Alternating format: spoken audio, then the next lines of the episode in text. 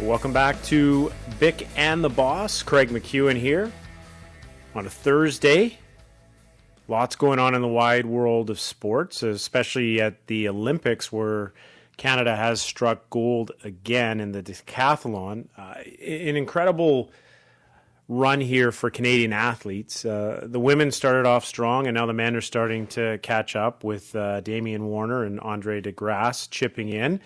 And of course, we have a, a big soccer game. We know there will be another medal won. Uh, that game going at 5 a.m. Uh, local time tomorrow. It was pushed uh, originally for 7 tonight, but now going at 5 a.m. Canadian uh, women taking on Sweden, the gold medal soccer game. Uh, obviously, a silver or gold. Let's hope for Canada there.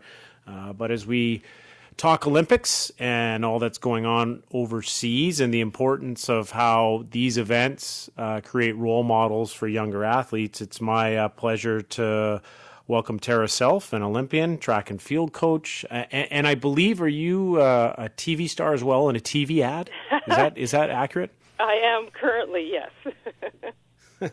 what was that like to, to, to shoot that at? And I, I, think it's a pretty powerful message in athletes talking about what their coaches mean to them and, and kind of the, the sayings for those who haven't seen it. I don't know how you haven't if you've been watching the Olympics, but what was that like to shoot an ad? Um, it, I mean, it's interesting, right? Like, I'm not always a morning person, and it was the 5:45 a.m. call for the shoot back uh, last September, and um, and then it's a lot of time sort of thinking about yourself, which is weird because I don't do that quite often. So, but it's fun. It, it's it's it's an interesting experience to be in front of the camera, of course. Um, but it is it's nice to be able to have other people experience sort of what you do as a coach and, and understand what's going on. Yeah, I, I, you know, track and field is an individual sport, and, and we spend tons of time on this radio station talking about the Canucks, which is obviously a team game, and we talk about the coaches, but I'm not so sure that uh, coaches in individual sports get as much credit as they deserve because you know in, in my opinion not only you teaching them you know what to do and how to do it but you're also their you know mentor their friend someone they can talk to all that sort of stuff so how much joy do you get from being a coach and, and having an impact on people and working with individual athletes who you know can't rely on a team to pick them up when they're having a bad day um, I love being a coach. I I was an athlete for for a, a high level athlete, like let's say for 15 years on the national team for 10, um, and got into coaching and actually found more joy in that. Um, there's something to be said for watching someone else achieve their dreams and watching someone else achieve their goals and and being a part of their joy. Um, and and just knowing that at the end of it all, you're sending them out into the world, and hopefully they're they're good people. Um, I've I've had the pleasure of working with some wonderful kids who came became wonderful adults, and that is probably uh, what I'm more proud of uh, than their athletic accomplishments. Although they've had fabulous athletic accomplishments around the world, um, knowing that they're high functioning, good people is probably the, the most joy I've had out of all of it. Tara Self joining us here on Sportsnet 650, Olympian track and field coach for the Coquitlam Cheetahs and Olympic athletes. Uh, what has your thoughts been so far of, of how the games have gone on the athletic side? As mentioned, you know, De Grasse doing extremely well, finally winning his gold, uh, Damian Warner, decathlete gold. You know, you have a lot of Canadians making an impact uh, at uh, at the track and field world stage, and and I they probably don't get the attention they deserve, and actually I know they don't. But what do you make of the Olympics so far, and what Canada's been able to accomplish? I think they're doing great. I think they're doing wonderfully well. I think this is a, a very unique Olympics. I, there's something to be said for walking into an Olympic stadium and there being, you know, 80, 100,000 people cheering for you, and then at these ones you walk out there and there's nobody. Like that's got to be overwhelming in itself. And so for them to still go out there in, in an empty stadium and perform as they are has been amazing. I give them all the credit in the world. Um, I, I wish they had crowds to run in front of. There's just, just something about that that roar of the crowd and and and knowing that there are people who it's not just at home or on the TV. It's there who who are focused on you and are, have that that give you that extra adrenaline push. So I think they're doing great. I think, I mean you can't. Andre won. I mean, he's got Olympic medals just coming out of his pockets. He's doing great. Um, and, and and I think the relay going into tomorrow has a great chance of medaling again. I think they're they're doing phenomenally well. Damian is a beast. He's he's you know a 9,000 point guy. He's an Olympic uh, record holder. He's Olympic champion. It's been fabulous, and and it is unfortunate that for the most part, like, unless it's in the Olympics, nobody truly understands what our Canadian track athletes are doing. Um, but they are they've been amazing. I give them all the credit in the world.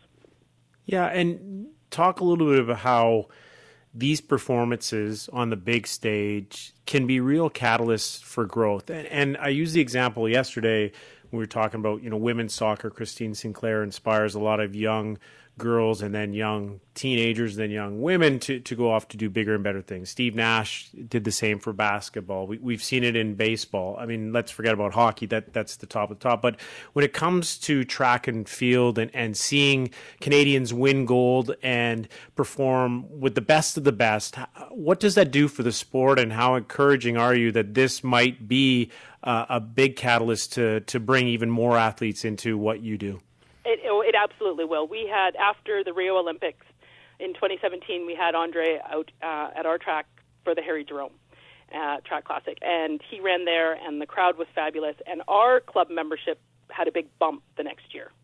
Um, it, it has a direct impact when it's something tangible that people can see and people can relate to. And if they get an opportunity to see that person in real life, it's even better. So I, I do see value in our athletes being active in our communities, the exposure they get on TV, winning the medals, bringing them home, glory for Canada. It does actually affect our our local athletes going forward. Um, I, I track will have a, a big bump of athletes next year for sure in Canada.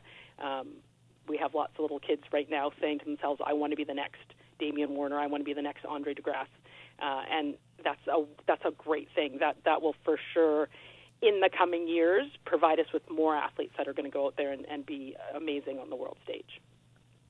Tara Self, Olympian track and field coach, joining us here for a few more minutes. I, I would say this and, and ask you, you know, you talk about that will and want to to be something when you see it and you can believe it and you can touch it. Um, with these great athletes we have right now, uh, is it all um, God given ability for them. I mean, I'm not to discredit what you do as a coach, but like they, they talk in sports that, you know, some people are just goal scorers and, and can score. You, you can teach people to get better at it, but uh, like, what is it in track that, you know, is it, is it just what you're born with or, or can you develop these, these skills and get faster and, and stronger and compete at the world level? Um, genetics is a huge part of it. If you're blessed with good genetics, you're ahead of the curve, and that would be true in any sport. Um, what's the challenge is finding the athlete who has the good genetics and also has the good head on their shoulders to handle the training, the travel, the competition, all the, press, the, the, the stresses that come along with being a high level athlete. That's much more challenging uh, to, to come across and to have an, an, in one athlete. Anybody can be better than they are. Um, a, a good training program will improve anybody's athletic ability. Finding those those stars is is more challenging. But I mean, everyone. It's hard to say. Like they always say, you know, if you work hard enough, you can get there. And, and yes, on some level, that's true. but when you're talking about the best of the best, that one percent of the one percent, genetics is a huge, a huge part of that.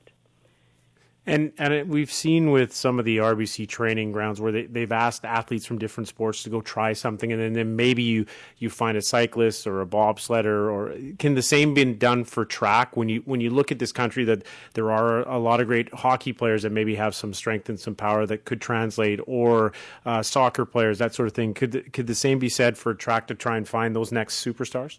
Uh, absolutely, track uh, is uh, fortunately for us, it's a late developing sport, so you do not have to be good in track at six, seven, or eight years old to be good at track in high school. You can start track in high school and go on and be Olympic champion. Andre has proven that. Um, in our sport in, in BC, we don't even register kids in our club before the year they turn nine. So it's not a, an early sport. So something like the RBC training ground can actually benefit a sport like track if a kid comes in and they've been in one sport, say soccer or hockey, and haven't tried anything else and be, gets exposed to other sports, and then you can trans, transfer them over. Because for us, we'll take you. If you've never run a step and you come out at 15 years old, we will start and see where we can get you. Um, it isn't it, there's there's so many different aspects to track and field too that not everyone's a sprinter, not everyone's a jumper, but there's probably something you can do, and we can figure that out with a good training program. Tara, great stuff. Um, for anyone who's interested in, in, listening out there and wants some more information about your club or how to get involved, uh, I'll let you put in the shameless plug right now in in the uh, in the recruiting of the next uh, Andre De Grasse yeah, or uh, Damian Warner. If anyone is interested, we at Coquitlam Cheetahs Track and Field out of Percy Perry Stadium uh, in Coquitlam Town Center Park, we're happy to take all comers, um, starting from nine years old on up. Uh, if if you think you got a shot at it give us give us you can Google us, Google them Cheetahs, give us a shout, and we'll see what you got. Excellent. Thanks so much for doing it. Great conversation. Uh, love the uh, insight and, and really excited for what lies ahead for Team Absolutely. Canada as well for the rest Canada of the games. Go. Excellent. Thanks so much. Uh, Tara Self, Olympian track and field coach from the Coquitlam Cheetahs, uh, chiming in there about uh, some of the great stuff that's happening at the uh, Tokyo Games as uh, Canada's medal count continues to rise. A gold in the decathlon, incredible performance by Damian Warner. And as she mentioned, the relay coming up, the 200 relay with Andre De Grasse has a real shot at picking up another medal as well. Uh, CFL football is back. Uh, the league kicks off this evening. Uh, and, you know, after being away and out of the public spotlight for so long, it, it's uh, a real big step for the CFL just to kick things off uh, tonight and have fans back in the stadium and people engaged across the country because sometimes, you know, when you're out of the spotlight, you get ignored. But that's not the case uh, this week with the CFL. The Lions start tomorrow in Saskatchewan and uh, in Toronto on the Fan 590. Ben Ennis and Stephen Brunt on the writers block welcome Scott Mitchell from the Ticats to talk about the CFL opener and the league in general. Where, where's your uh, where's your emotion as we get set to, to see three down football for the first time in a long time? Oh, just simply exciting, uh, excitement. Um, it's a great day. I think, uh, as you guys know, we've got millions of fans across this country uh, who've persevered and uh, stuck with us. It's uh, been a pretty amazing journey with them and our partners, and of course for our players. It's a hugely significant night. They've really, they're the ones who've been most impacted by this for the last uh, year and a half, and I'm just so thrilled for them to get back on the field and our fans to be able to enjoy a, a great, uh, a great league. So it's a lot of excitement, I think, for everybody involved uh, with football in Canada today. Scott, can you talk a little bit about the challenge of putting the team back together? You know, after missing a season, I, you know, um, obviously there was some uncertainty leading up as well, but um, talking to guys who might, who some of whom didn't play for a year. I know in some circumstances around the league, guys opt, have moved on with their lives. They took other careers even. Um, some guys decided to opt out of the season. Um, but you've brought back a team that, you know, looks a whole lot like the team that played in the Grey Cup in 2019. You know, missing a few pieces, but but pretty close to that squad. Um, how, how, tough was how tough was that to do, and how did you manage that? Well, I think we've got a great group of uh, people in the front office uh, in terms of Drew Allemang and Sean Burke, and of course our head coach Orlando Steinauer, who I think in Orlando's six years with the organization, uh, we've been in five uh, five Eastern Division uh, championships and uh, three Grey Cups, and never never missed the playoffs. So Orlando's had a very, very positive impact on the organization and built a great culture. And I know um, people get tired of words like cultures within an organization, but I think we've built a great culture here thanks to those people. And uh, the players are just tremendous. Uh, there's, there's been a group of guys who've been with the organization for a long period of time and have been through lots of success and some challenges along the way. And, uh, and they were very committed to, to being part of this going forward. So we're, we feel very fortunate. We've got a great group of people and, uh, as I said, just really excited for them to get back on the field tonight. Uh, we will see a full stadium when we watch uh, you play in Winnipeg tonight. Ticats and Blue Bombers uh, renewing hostilities after that 2019 Grey Cup game. The Winnipeg Blue Bombers are requiring double vaccination for all fans attending their home games in Manitoba. I wonder what you th- what you think of that policy, and do you think that that will be applicable to, to more stadiums than just in Winnipeg? Well, and, and, guys, I apologize. I was walking through the airport, so I was able to take off my mask now that I'm outside, so hopefully you can hear me better. But um, um, well, look, that's a that's a decision that was made by the province. Obviously, here in Manitoba, every provincial uh, health authority uh, acts differently. Um, ultimately, it's about who owns and controls and runs the stadium. So, uh, in this particular case, uh, that was what the mandate that came down from the government. The Bombers, uh, I think, were obviously supportive of it, but at the end of the day, that it wasn't their decision. They have to enforce it now, which uh, which um, I'm interested to see what the experience is going to be like t- tonight. But uh, seems to have been uh, responded to by the people in Manitoba well, and as you said, they're expecting a full full house. Uh, and I think you know in Ontario we're we're moving along. We need to we need to keep going on our vaccination rates, and uh, if we can get that 30 to 75 percent threshold, which I think we're three percent away or so right now, uh, we should be in a similar similarly good situation. So we'll we'll see how this unfolds. As you guys know, there's a lot of moving parts that continue, and uh, things seem to be trending in the right direction, at least in Canada right now. Yeah, if, yeah. Fingers crossed, Scott. How are you guys? So, how are you planning? You know, in terms of ticket sales, you guys do you, you have a delayed home opener at, on uh, you open on Labor Day, obviously, and I right now, I guess in Ontario, it's fifteen thousand seats. Uh, how are you kind of planning? How do you how do you plan for a season when that number could be fluid? You know, that you you where you could have more opportunity down the road. Is it you know is is there is there uh, well again i guess we've all learned to be fluid haven't we we've we've all learned to be a little yeah. light on our feet in terms of planning but but uh, yeah how like how do you kind of lay, lay things out for a season when you don't entirely know how many seats you have to sell no it's a great question uh, stephen and i think you're right fluidity and uh, being flexible is uh, is the most important thing i mean i mean first and foremost we're we're very grateful. Uh, we had a we had a great turnout last night and a great experience at, at Tim Hortons Field last night for our Forge FC team playing their first home game in front of fans. So that was a great uh, trial for us in terms of the Ticats. But uh, uh, you know that it is a challenge. As I said, we're very grateful that that as of right now we'll be able to get 15,000 people in the stands for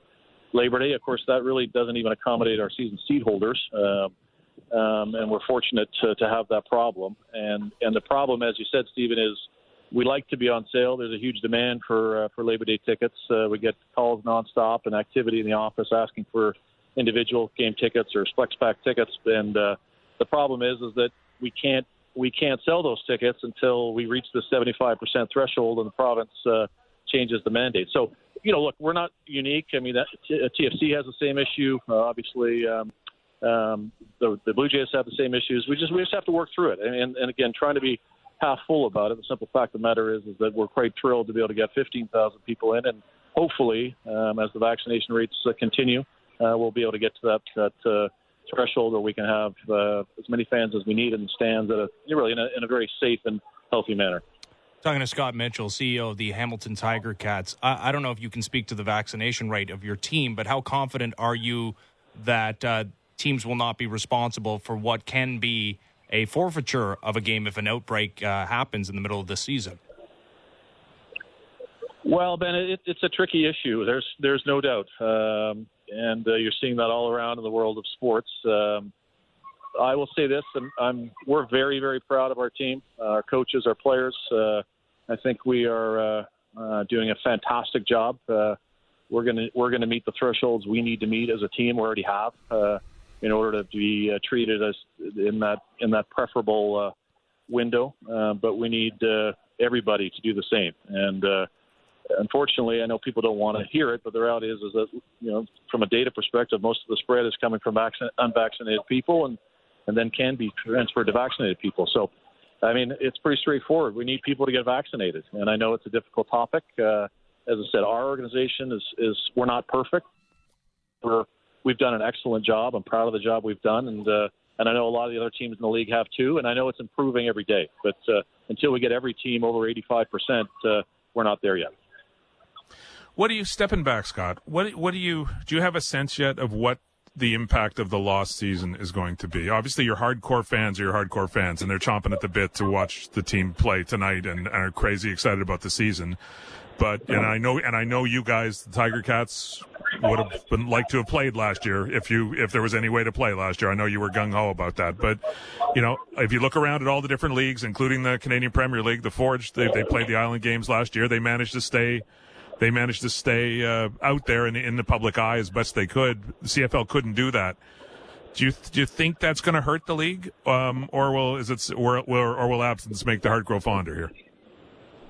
Well, Stephen, I, look, I don't think uh, we're a football league. We play football, so I don't think not playing is good. Uh, and I know, I know uh, uh, that's pretty straightforward. Having said that, uh, look, I'm going to be very positive about things. Uh, there's a lot of excellent uh, momentum behind the league. There's, I think there's some significant things that'll be announced throughout this uh, this year. Uh, we need to play football. We're, we're, as I said, we have we own teams and run teams that are that provide entertainment, and the product is football. So if you don't play, uh, there's not a tremendous amount of benefit that can come from that. Having said that, we've done a lot of interesting and good things. Uh, we've got some costs under control. Uh, we've had to take a hard look in the mirror about our business structure, and as I said, I think we've done that, and I think. Uh, I, I do believe we will take advantage of an opportunity to, to take a fresh look at our business, and I do think we'll be better for it. But I'm never a fan of uh, of not playing, and and uh, thank goodness uh, we're going to kick off the season tonight here in Winnipeg. Now, just one last question before we let you go, Scott. Obviously, the Grey Cup is in Hamilton this year. It's been a while. Um, the last time it was in Hamilton, it was uh, not wildly successful. Um, just you know, to uh, to put too fine a point on it, but it wasn't. Um, you've had to you know you've had to organize a Grey Cup with all of the uncertainty we were talking about, and you know by December when when the game actually happens, I I hope we're completely back to normal in terms of being able to sell tickets, etc. But you know, sitting here today, we don't know. But I wonder if you could just talk about what it means to the Tiger Cats to get this Grey Cup, to hold a Grey Cup in Hamilton, to kind of put the flag down on, on home turf and maybe have a chance to play in it yourselves.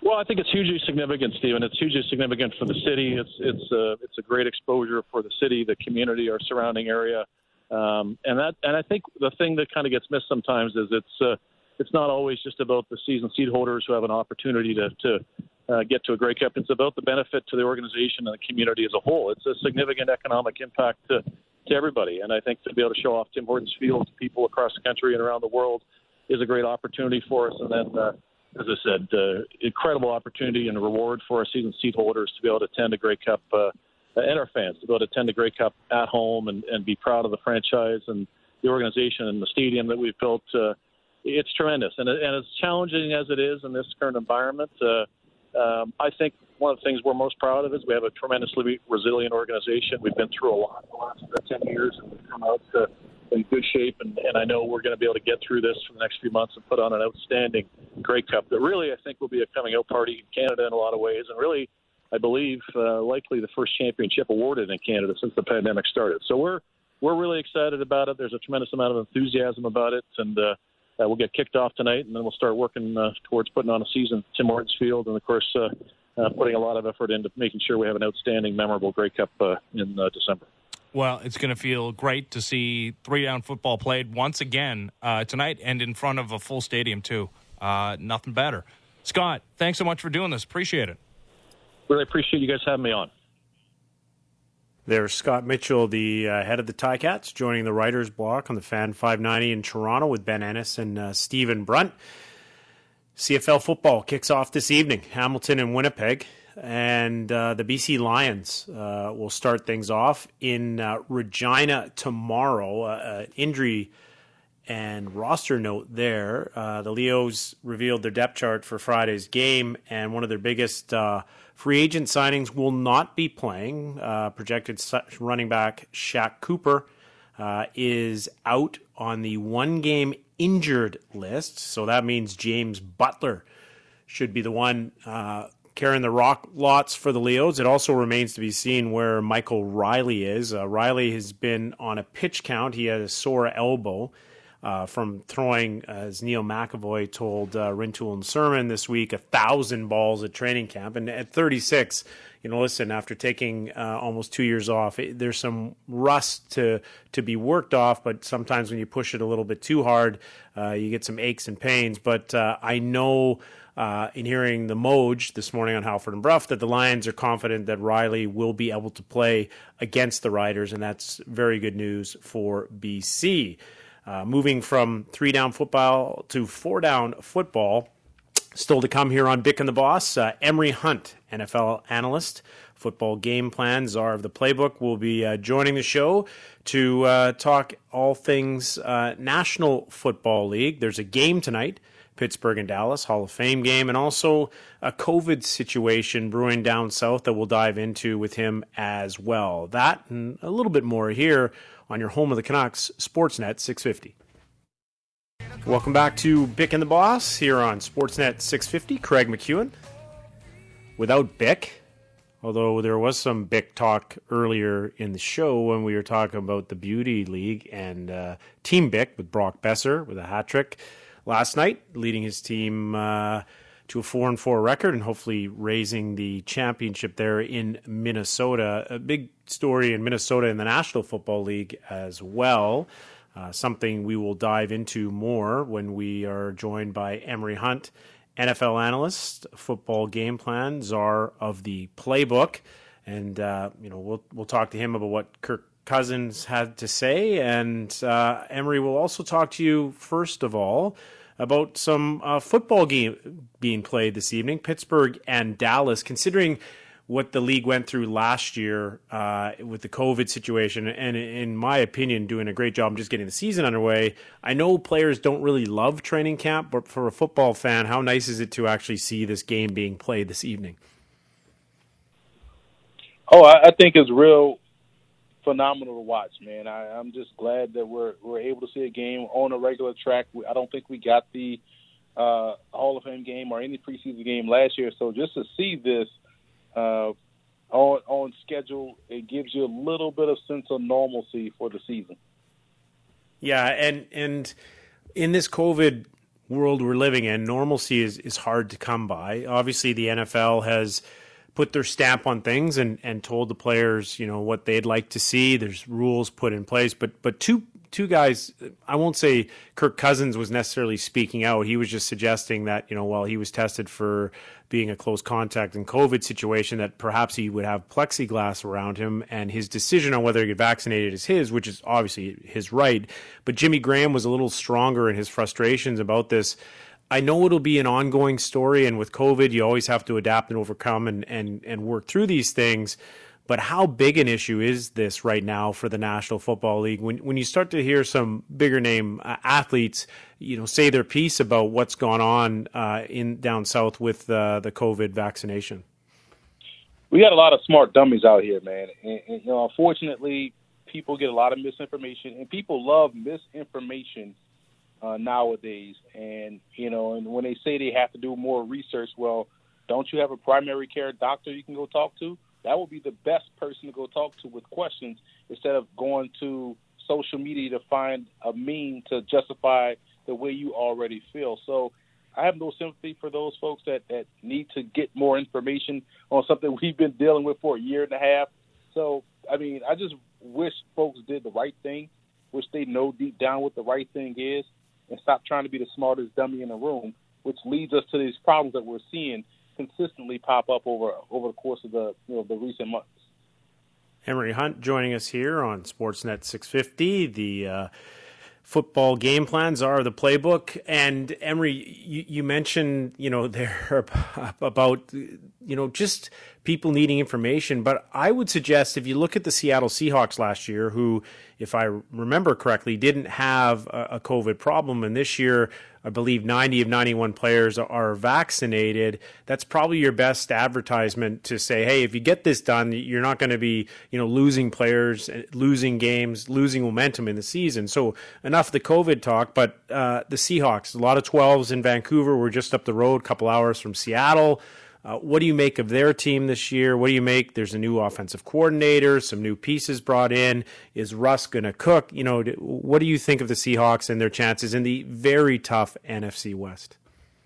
You know, I think they have a good chance of winning that division. It is going to be tough, like you mentioned. Uh, I just want to see if the pass rush and the newfound defense that they were able to, to have come into play last year when they got Carlos Dunlap. I want to see that carry over into this season because remember the offense wasn't the problem last year until the back end of the year. But when the offense starts to sputter a little bit, the defense picked it up because the defense was the issue in the first part of the season. So I want to see the complete Seattle Seahawks team uh, show up from start to finish because on paper, yeah, there's some questions in the secondary, but within their front seven and on the offensive side of football, uh, up front in the backfield, that quarterback obviously and a receiver, they're stacked and talented. So I do think we'll see them in the playoffs again this year. Whether that's as a division winner has yet to be seen. Yeah, and I would argue that they haven't been this deep up front defensively since you know maybe their their Super Bowl a run. They had a lot of pieces they can rotate in and out. Bringing in Aldon Smith remains to be seen what type of impact he might be able to have. But it isn't. It is so important. I mean, you always get talking about the secondary and all that, but it's that pressure up front. And you saw it when Dunlap joined the Seahawks last year. How, what a difference it was when they could actually not just bother the quarterback, but actually get there. Yeah, and that's the key. When the Seahawks were dominant, when they're making Super Bowl runs, their defense is dominant, and so they needed that boost from Carlos Dunlap. You get back Darrell Taylor, who they drafted last year, um, and he has some ability to bring pressure off the edge. You mentioned Aldon Smith. We'll see if L.J. Collier can settle into the role that he started to show last year, in conjunction with what they do on the interior. So the the the upside is there. You just want to see it consistently from this defense um, once the season started and not have any type of drop off uh, or lag that we saw last year. Now, Emory, one of the biggest stories so far early in training camp has been the injury to Carson Wentz, and and you know perhaps could there be a quarterback headed to Indianapolis if if Wentz, who's been ballparked to be out five to twelve weeks, misses some time. But what what do you think of the quarterback situation there with Frank Reich's team, and and what they can do either internally or externally, if that means going out and maybe getting a Nick Foles out of Chicago?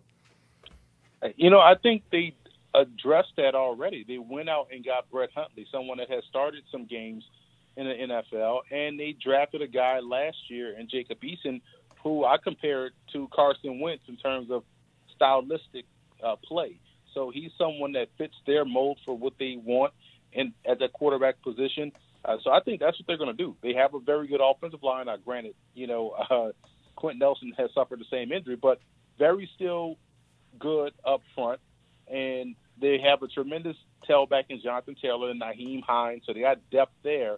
You have a young quarterback that you work with a full year and also into training camp. And the good part about the injury, knock on wood, was the fact that it happened earlier in the in training camp. You know, this is like day five. So, you know, now you have the rest of the summer to work with Eason, get him ready to go into an offense that will be his second year in the offense. So I don't think they are in dire straits. Now, granted, there's a difference between Wentz and Eason, but it's not like, hey, we have to go out and get Nick Foles, who has been not good in the last two spots uh, in Jacksonville and in Chicago, and both of which where we saw him start games, he hasn't been good. So that's not an option. I think they already have their answer in house. Nice, very, very good, Emory. And and in doing a little uh, research for this segment, did I come across a piece where you were actually kind of praising the Detroit Lions uh, and the simple fact that they have a lot of great coaches? I, am not so sure after watching Jared Goff as long as we had out here in, in, uh, in L.A. how good he's going to be. But I, I think you were pumping the uh, tires of the Lions, at least their coaching staff.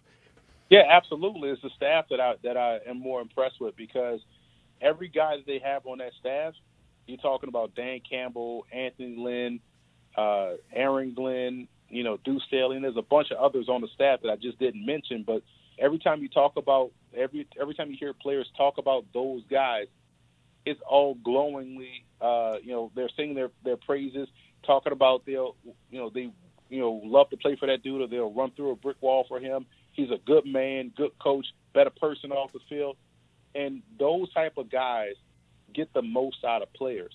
And every player wants that type of coach.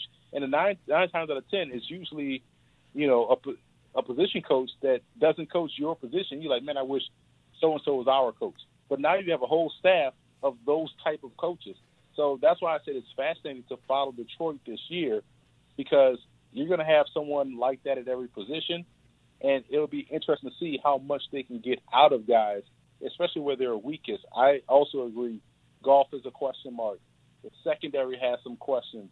Uh, can they get pass rush? They don't have a true dominant pass rusher, but we'll see if you know the staff can get the most out of guys that are on the roster currently because they have a tremendous staff, and I'm excited to see those guys get out there and coach. Yeah, and, and you're right. Uh, a coach when it comes to coaching someone up, but more than that, just wanting to play for that guy when you look at the NFL, you know, who do you rank right now as head coaches that kind of have that same mentality? I mean, I guess in Seattle, Pete Carroll seems to get a lot out of his players, the way he treats them. Uh, you know, a Mike Tomlin. What do you rank as, as a as a head head coach, not just some of those position guys, when it comes to that type of guy you're going to go through a brick wall for? Well, you, you mentioned two of them. You know, Carroll is one. Uh, Tomlin hasn't had a losing season. That says a lot about him and getting guys to play for him. He almost made the playoffs with, you know, uh, Devlin Hodges was an undrafted rookie that almost got the team into the playoffs that year where Ben got hurt. You look at, um, you know, what Andy Reid has been able to do at in Kansas City and also in Philadelphia. So when you have those coaches like that, man, and guys really rally around, um, it, it says a lot, man. It speaks volumes, and I, I just think that Sean Payton could be another one of those guys. You know, having him, you know, be that guy, be that person. Uh, John Harbaugh is one. And notice these are coaches that seem to have a consistent uh, track record of winning, and that's a big reason why. Emory, really appreciate you doing this, stopping by. Fantastic uh, information. Enjoy the game uh, tonight. Uh, I, I, know it's it's not going to be a, a, real NFL game per se, but it, it is, as you said so aptly, nice to get a little normalcy and, and at least see some preseason football this year, which we were robbed of last year. And listen, it's a big game for those guys trying to make the roster, and I'm always excited for preseason because again, if you are covering the draft like I do and breaking down these prospects, you want to see the guys, the rookies, get out there and compete because you want to be right. You know, you want to be right. You want to see how these guys translate to the NFL. So I'm always excited about preseason. I do appreciate you guys having me on. Thank you very much, Emory Hunt, NFL analyst, football game plan, and czar of the playbook, joining us here on Sportsnet 650, talking a little four down football. And yeah, it, it's really interesting uh, for me tonight to to watch that game. And, and as he put it, just some prospects but just more to the fact that hey, you know, it, it's going to get a bit monotonous the more preseason games we see. But the first one and the lights and, and all that, and having been to Canton, Ohio myself, to the Football Hall of Fame, and what football means in that area, it's uh, one of those things where, yeah, as much as you're not going to see the the big guns uh, play, if at all. Uh, you will see some talented football players, and it'll just bring us uh, back to a little bit of uh, normal, and isn't it nice to get normal? Uh, I, I, believe, if I'm not mistaken, uh, Dan Riccio is is hopefully making his way to the studio. Art Factor, our producer here, told him that the boss wanted to see him. What's that, Art? He's good. Thanks. Art said he's good. What this did I do now, C Mac? What did I do? Yeah, now? what did you do now? Listen, I've been I've been talking so much about three down football, four down football, but now I really want to talk about football. what is going on with Messi? We, we've we've kind of just buried the lead here. All it should have been the lead of the show, but the the first hour is all Canucks, and then the next hour we're doing some other things. But Messi leaving. I, I, thought they'd come to an agreement. I thought there was a deal. What, what is happening, Reach? Yeah, there was a deal in place, but uh, I guess uh, Barcelona is being told you can't keep working with all this Fugazi money. So if you don't have the actual money, we're not letting you do this. I mean, we're not quite used to this. Um, you know, we, we just think of uh, European soccer like there's just money flowing around everywhere, you know. Um, but actually, Barcelona's been uh, going through some really tough times, and obviously, COVID hasn't helped that, but uh, they've spend a lot of money on players that haven't really worked out. And, you know, they agreed to a pay cut with Lionel Messi, but even that wasn't enough because they haven't been able to sell off some of the players that they are overpaying and not getting much out of. So essentially what's happened is La Liga is saying eh, if you're not going to comply with our salary restrictions and spending restrictions, we're not going to let you put pen to paper with this Lionel Messi deal. Hmm. Interesting. So, outside of you hoping he goes to Juventus, uh, what, hey, everybody wants think... Cristiano Ronaldo and uh, Lionel Messi to be best friends. Yeah. Right? what What do you think the likelihood of, of him ending up somewhere and and could it be the, the big spending clubs of the Premier League, or, or, your your thoughts on what's next now for him? I know it's early days, but where he might uh, wind up playing. It feels like the this is a soap opera, and uh, I'm waiting for the twist to be that he ends up somehow back with Barcelona and everything's okay, and uh, they'll just delete the tweets that they sent out with the the tribute videos today and all of that. But I, I don't know if that's that's really going to happen. Um, it, it really is that bad of a situation financially for for Barcelona right now. So you look at the teams that actually have money to spend and are probably going to be able to fit Lionel Messi's massive wage ask into their structures, you're probably looking at Manchester City and Paris Saint Germain. Like I, I just don't know I, I don't know which other teams are possible. And I would say the favorite is probably PSG in France. You know, uh, it doesn't seem like anybody's going to hammer them with uh, spending restrictions. So Messi can go there. He can play with Neymar and Mbappe, and they can rule France and maybe finally win that club a, a Champions League. I think they're the favorite right now to land him because. I just don't see who else has money. I mean, world football has been hurt pretty significantly by COVID. And even you look at the summer transfer window where we're used to seeing players get sold left, right, and center for huge fees that we can't really comprehend. That's only happening in the Premier League with Manchester City, maybe Chelsea, Manchester United and PSG. There's like four clubs in the world right now that have the ability to spend money. Other than that, everybody is holding tight.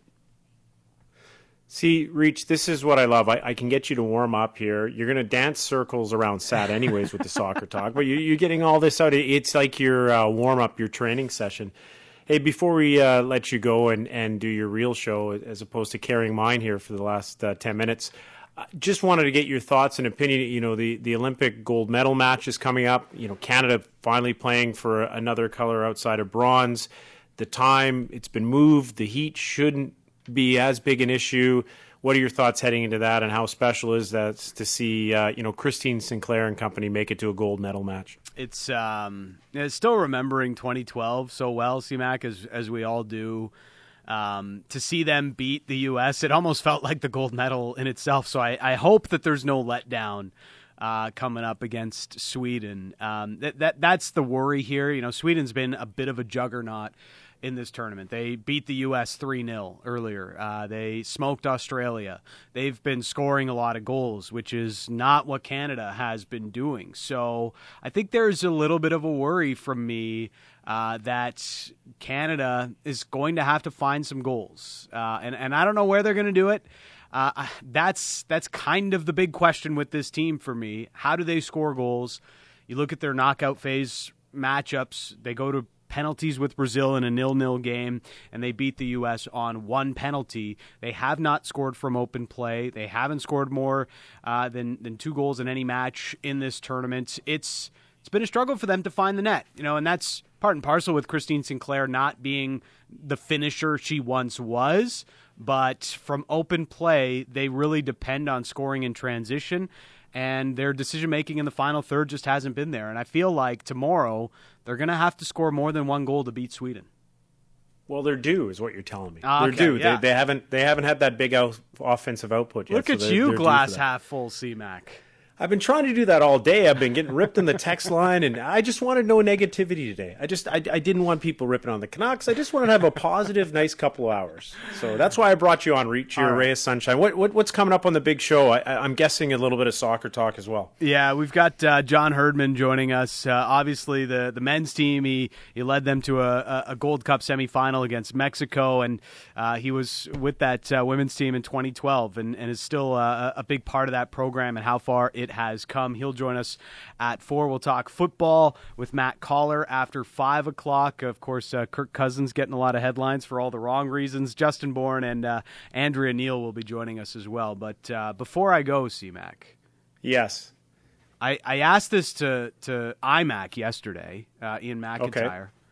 Um, but you know the Whitecaps signed this uh, this Scottish Messi over here, Ryan Gauld, and the big the big I wish it was the real Messi, but anyways, yes, yes. the uh, the big promo was was all about this uh, uh, Earn Brew, Earn, Earn Iron Brew. I, I, I don't know what it is. The- yes. The, the the national Scottish drink. What is this thing? Is it as good as everybody says it is?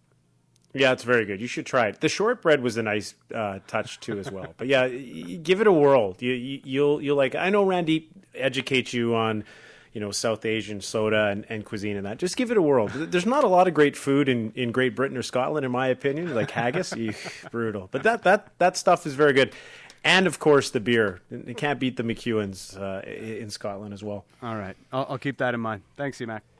Thanks, Reach. Take care. Dan Riccio from the People's Show coming up next here on Sportsnet 650 as uh, they dive into a lot of uh, soccer talk and some football talk. And I meant to ask Reach if he's uh, building his plexiglass wall.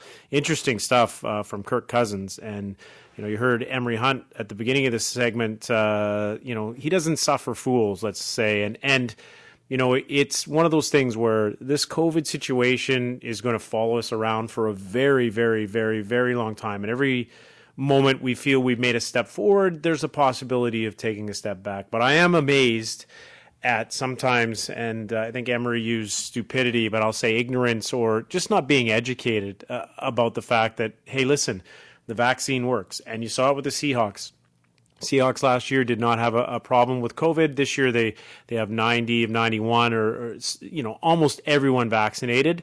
It's a team choice, and I get it. People in the world have their own uh, opportunities to do things, but when it comes to this crazy virus, it just seems to me the only way we're going to get around it is if we are vaccinated. Uh, I want to thank Art Factoria, Factora.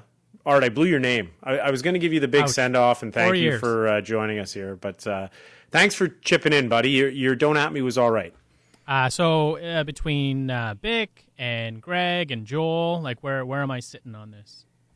Where are you sitting? Yeah. Uh, all right. Which shoes? Who's, who's feel? You're sitting. You're sitting. Whose shoes do you need to fill? I got tiny, yeah. tiny feet. Yes, tiny feet. You're not filling big shoes. No one can do big shoes, not even me. But uh, yeah, I appreciate you uh, chiming in, and also want to thank all our guests here on Bick and the Boss. Uh, that's it for our Thursday. Coming up next, it's the People's Show here on your home of the Canucks, Sportsnet 650.